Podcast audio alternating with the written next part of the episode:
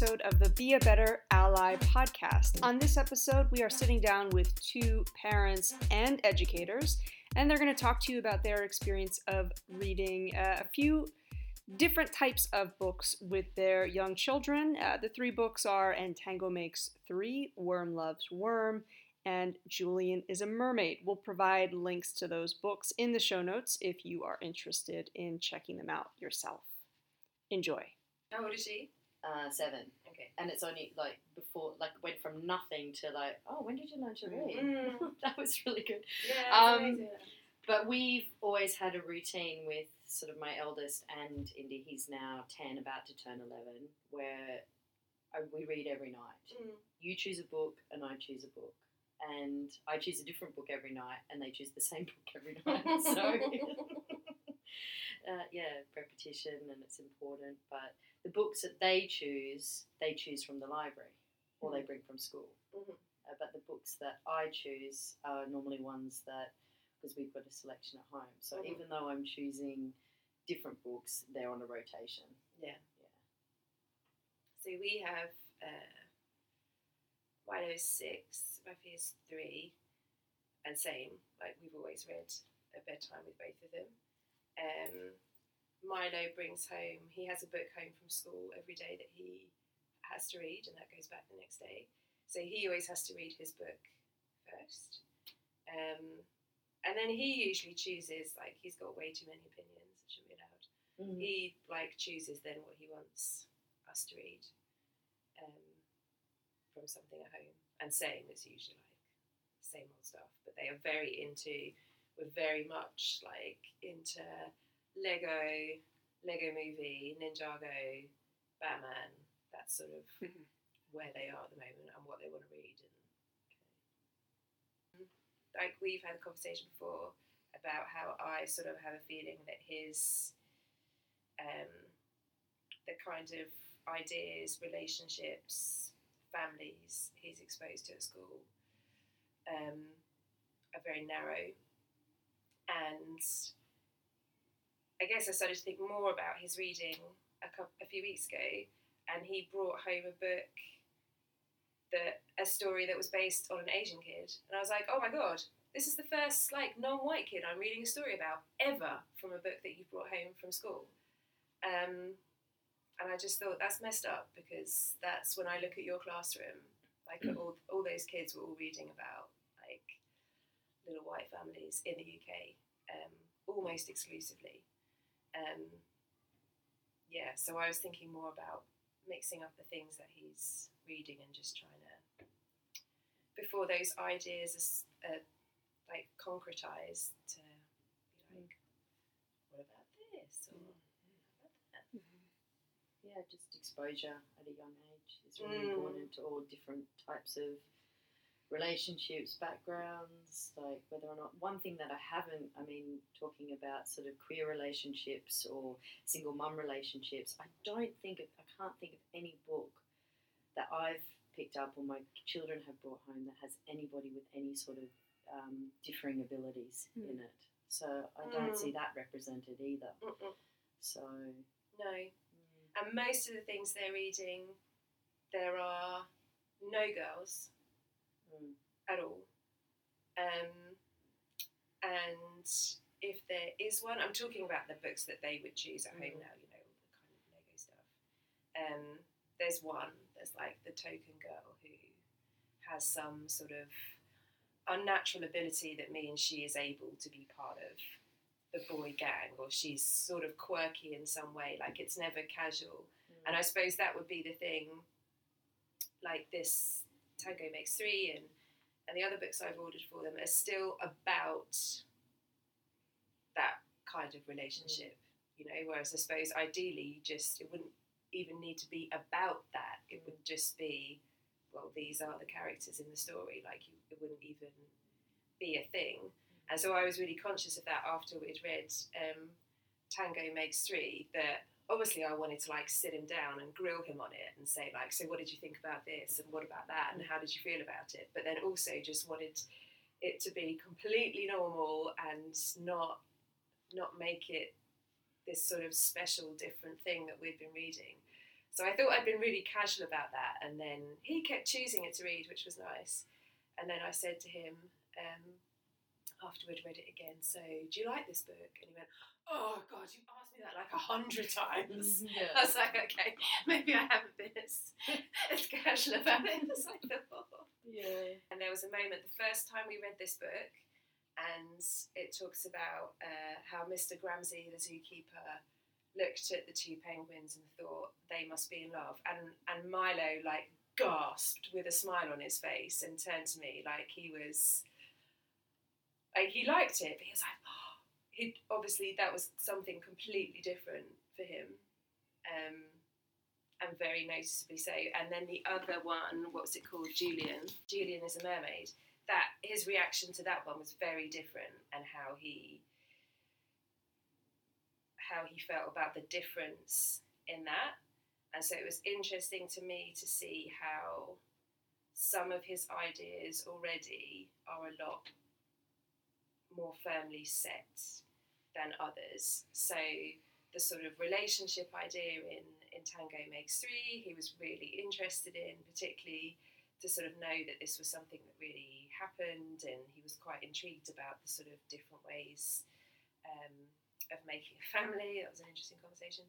Um, but he was quite uncomfortable with the sort of the gender implications of that one, and sort of almost visibly like reading it a bit squirmy like that was a bit difficult for him and he felt uncomfortable with that and and and didn't want to read that one again and said no mermaids that's in the girls. Like he was i can't remember what word he used but certainly gave the impression that he was thinking about it as like physical spaces almost. He was like no that's in the girls area or something like that. Like he mm. like obviously something has much more firmly taken hold there in terms of girls and boys as opposed to families. So keep working on that. and it was a little bit different for me with Indy. She was fixated on the fact that the penguins, like, how cold does it get? Is there snow for them? Like, it was more about the fact that they were captive animals, and she was more sort of on the Mm. animal rights front. so it's funny what they choose to sort Yeah. of hone in on. Similar with um, Worm Meets Worm because in the book they sort of talk about the wedding cake and it's like, oh, don't be silly. Worms don't eat cake, they eat dirt. And Indy was like, that's not true. They're in soil and they do eat, like, you know, just because Mm. she's had first hand experience. So I was like, okay, that's your takeaway from the book. That's fine. And like you, I didn't Mm. want to sort of you know, make it. Well, can we talk about, you know, Yeah, other, yeah. I wanted her to. That was great that that was normalised for her.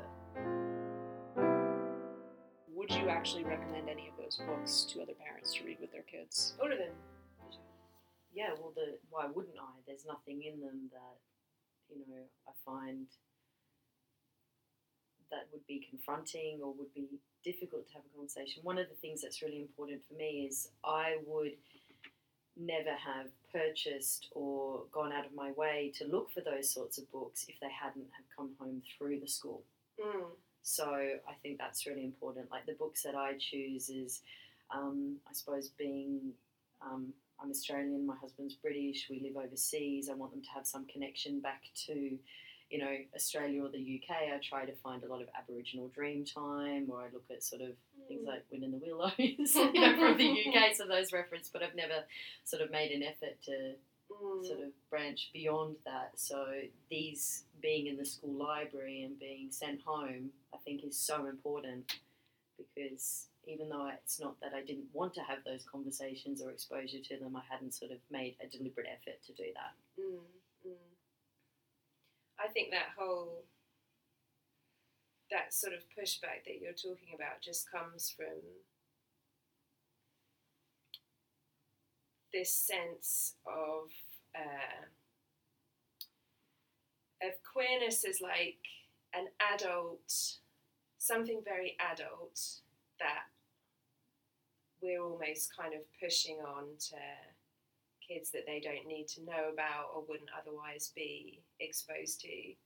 Um, and also, I guess, isn't too far removed from that other sort of misnomer that it's just that if you're talking about this, then you're talking about sex, and that those two things go together. And so, therefore, completely ignores the children in those classrooms, like the Julians or whoever, who need to see themselves in those stories. Um, completely ignores the children from families who don't see their families in those stories. So, yeah, I think it's just coming from a sort of ignorance about the the makeup of the classroom and the homes that they come from, and therefore then this idea that to expose them and like I've sort of mentioned before, like I don't got mixed feelings about that word, but that to expose them to these kinds of characters and stories therefore is disruptive in some way and and inappropriate. Yeah, it's just it's, it's wrong. Mm-hmm. For young children, almost the experience of just reading is enough. That, like you were saying, you had almost had to push the idea of having the conversation after, but otherwise, maybe your son would have been like, "We're just reading a book." yeah. And You would you say that's kind of similar with with Indy? Yeah, very much so. It is. It's just reading a book. I mean, you think about the some of the ludic- ludicrous things that are featured in books that just aren't like. I mean, we read about dragons, we read about fairies. They're not real things, but this is like. I mean, we're talking about family units, relationships, feelings. Um, I mean, there's nothing here that's sort of sexual. It's just there's it's just love, acceptance, and I mean, I haven't read Julian is a mermaid, so I'm, I'm not sure what that is particularly addressing. But just in terms of family units, I know that for um, Indy, she still likes to role play with um, sort of you know other girls her own age about like relationships and families, and they never talk about sort of um, sex or it's not sexualized in any way. It's just about how do we care for something, how do we cook. You know, it's all those sort of Mm. like little cliched role plays that that kids go through. It's just you know they talk about playing mummies and daddies, but it, it's not about being a mum and a dad or a boy and a girl. It's just about like oh let's let's cook something or let's you know Mm. go to the shops together or let's like create a house or a cubby or Yeah. anything like that. So I don't know.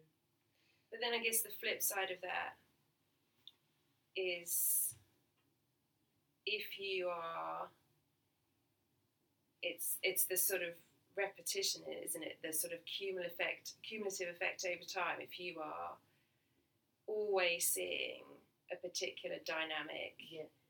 and it doesn't necessarily matter if it's two bunnies or if it's a mummy and daddy, but if just that's you know maybe it's it's not even something that you notice when it's just a story at bedtime, but the repetitive effect of that, and then what gets solidified in your imagination in terms of what is possible, what is normal, what is different. Um, I think, yeah, I've been quite alarmed to see that happen Yeah. um, and I felt that I've I'm now sort of struggling to to counter that. I think because I feel that that's a narrative that he's getting from from elsewhere, and then I'm trying to sort of open that up, but at the same time, like the cement is like setting, you know, so it's difficult to. Can, can you say more about how that presents? Because I'm also thinking a number of parents would hear you say that and be like, what are you even seeing? What does that mean? Like, can you just give us an example? Yeah, so I guess hearing things from my son about boys don't, you know, whatever it is, but that kind of speaking in a more like categorical, collective way about what girls and boys do or what they're like. Um, one thing that I just found I found really upsetting the other day. Actually, we have these photo books at home um, that I do by the year, and there was one of him when he was two, and he had dressed up as my three-year-old does now. You know, they go in my wardrobe and dress themselves up, so they have my handbag on, and um, and he'd put some lipstick on, and it's a really cute little picture, and there's me and him posing.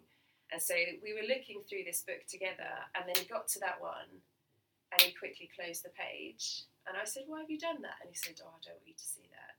I don't want you to see it." Um, like, and there was a shame. There was a shame there. Yeah.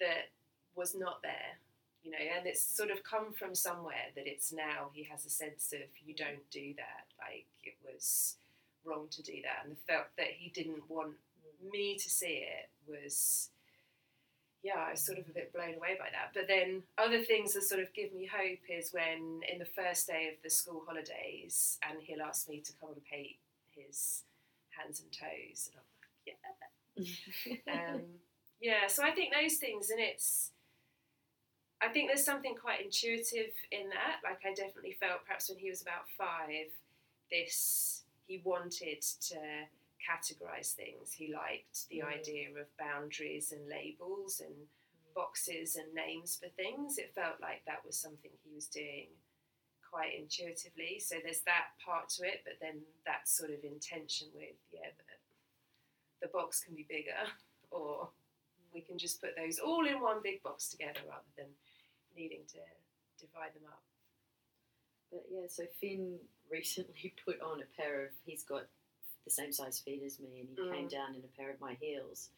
And I said to Andrew, "Don't say anything." He's like, "Look, I've got the same size feet," and he's like prancing around in the heels, and we're like, didn't want to make a big deal of it, like whatever, you know, this is like totally Mm, normal. mm. And Indy's like, you can't wear girls' heels. So she was the one that was like, Yeah. that's not right. There's girls and they're boys. And I was like, no, he's got the same size feet if he wants to, you know, Mm. put those shoes on. And she was like, oh, okay. And that was it. So Yeah. he ate dinner in a pair of my heels. And but if I'd taken a photo of that and had tried to sort of post that anywhere, I think he would have been mortified. It's like even when they're Mm. wearing pajamas around the house and the doorbell goes, they're like, "Oh my god, I got um, this isn't appropriate for me to be wearing pajamas Yeah. at this like at two o'clock in the afternoon." So they feel the need to change. So Mm, mm. when do you? Yeah, it's just sort of normalizing the Yeah. different sort of aspects of being comfortable with anything, sort of identity, or you know, where boys can like. I know when we were in Scotland, Finn was like, "Men wear skirts here because you've never seen a kilt before," and I was like, "Yes, men wear skirts," Mm. and he's like, "Oh, okay," you know. That was it. End of the conversation. Men wear Yeah. skirts. But interesting what you're saying, like with Indy's reaction, how they also yeah. like police each other a little bit. Yes. Like I see it with Milo and his friends. Like it's not necessarily coming from an adult influence, but they will sort of nudge each other back into their understanding of you know, boys boys do or don't do this and girls do that. But I don't know how often parents sort of talk to each other about the kinds of books that they're reading at home. Like, is that something that ever comes up within parent groups or with friends who are parents? Um, I share not so much sort of the this age of books, but when you start getting into novels and they start chewing through those, I actually borrow books off other people because I'm like, oh, that's not in the library. Do you have, you know, the Thirteenth Storey Treehouse, the first three of those, and we're sort of swapping and sharing. So that's the only time I've ever really sort of discussed books um, with other parents. Is really just seeing what's I, you know, I've got what else do I give my ten year old to read at the moment? So Well, I'm just wondering, since both of you seem to have thought more about it, if I'm a parent and I'm listening to your conversation, what do you think is a really just a good starting point for me to then question my home library or my practice of reading with child? Like, what do you think is an important consideration for a parent to have if I feel like what you're saying at the end of the day is you just sort of want your kid to be open to the idea that your lived experience is not everybody's lived experience. But then as a parent, how do I know if my reading with my kid or our library is actually supporting that or not?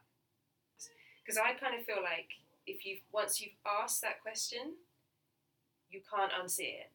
Like, but it's getting to the point of asking the question that is the the difficult thing, I think.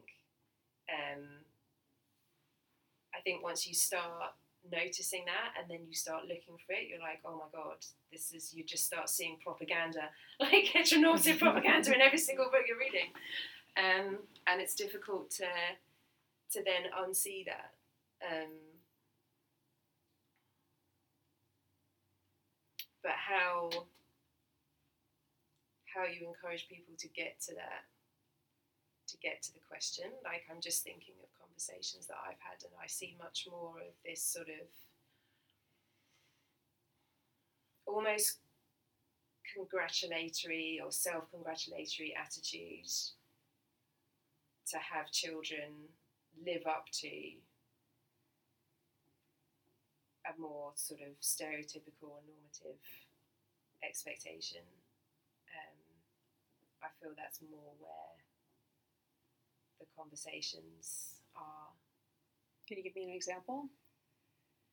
Um, yeah, this sort of um, half proud eye roll of like boyish behavior, for example, or again the same kind of attitude of like talking about boyfriends and girlfriends and they're five and Mm. you know yeah that that sort of thing and then so then feeling like these kinds of questions are unnecessary or being sort of pushed on something that doesn't Mm. doesn't need it i don't know How much influence do you think what you read with your child has in the way that they actually think or see the world at the young age that they're at? like me personally Yeah. How much influence do you think what your son is reading actually impacts his worldview? One to five. what he's reading everywhere or what he's reading with me Both. I think it does have a huge impact over time, just in terms of that sort of repetition of what he's exposed to um, and sees as normal. I think, in terms of my influence, don't know, it's po- possibly waning as he gets older, and I know that he'll you know, if we're having a conversation he'll say, "Well, Freddie says," um, Freddie's five. yeah, it's like, no, no, Freddie, Freddie says, like Yeah. that is the absolute gospel, gospel truth in his mind. So, I don't know. I have to be a bit more like subtle and and manipulative in the kind of conversations that I have with him, and then I also wonder, um, like this is kind of coming from me, and I wonder how different it would have been if he'd been reading that book with his dad. Um, if that would have been a different conversation. Um, yeah, rather than it just being me reading the stories with him. Mm, I think the it's for me it's like a huge influence. I'm always referring back to book scenarios that we've read and it's just like when they're questioning things we're outside, it's just like, but do you remember in the book when we read oh yeah. So it's just sort of a nice sort of reference point for us to go back to. It doesn't matter what it is, what we've read about you know, Mm. relationships or travel or feelings and I mean for me it's a really nice way to discuss um, something that like a feeling or an emotion that they might have that they haven't had yet but I can use that as a point where I, I want to talk more about this with you before it happens to you so I want to sort of normalize that with you so Mm. if you come across anyone that makes you feel like this or if you start to feel like this then you're not alone you know or if you have a friend that feels like that then this is some of the Yeah. so I suppose it's being sort of manipulative in the way that I'm sort of like, right, I'm going to use this book as a tool to sort of open up and discuss about Yeah. sort of.